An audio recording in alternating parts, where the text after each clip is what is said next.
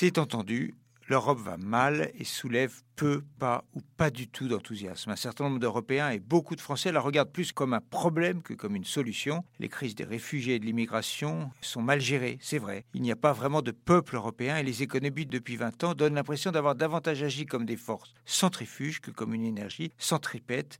Tout cela est su et archi connu. Et pourtant, à quelques heures du neuvième scrutin européen au suffrage universel depuis mille neuf cent soixante-dix-neuf, il importe ô combien de rappeler que l'Europe reste plus que jamais notre horizon commun et notre meilleure chance pour le siècle à venir, en dépit de ses défauts et des améliorations qu'il faut apporter à un édifice qui est encore en construction mais qui constitue une expérience sans équivalent dans l'histoire et dans le monde. Le redire, ce n'est pas enfoncer des portes ouvertes, c'est rappeler des évidences. La première est amplement fournie par l'actualité. Quand Steve Bannon, ex-conseiller de Donald Trump, vient ici défendre les listes souverainistes qui veulent quitter l'Union, difficile de ne pas y voir le désir américain d'un vieux continent divisé et affaibli. Quand Xi Jinping vient intégrer l'Italie dans les routes de la soie, il est tentant d'y déceler la même stratégie. Washington et Pékin entrent en guerre froide pour le leadership mondial. La France, l'Espagne, le Benelux et même l'Allemagne ne font pas, eux, seuls le poids. Osons aussi l'indicible. Le bilan de l'Europe n'est pas si mauvais que ça. Il ne s'agit pas simplement du quasi-plein emploi dans beaucoup de pays et d'un continent engagé pour le climat. Son modèle social et ses valeurs font envie.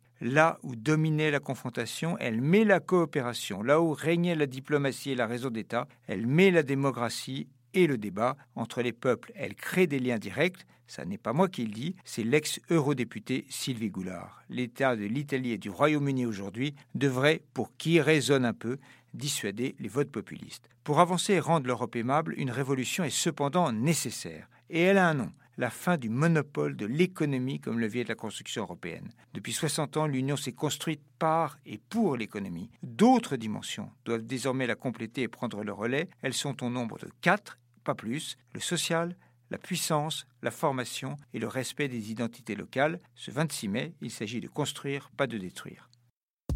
Retrouvez tous les podcasts des Échos sur votre application de podcast préférée ou sur les échos point f r.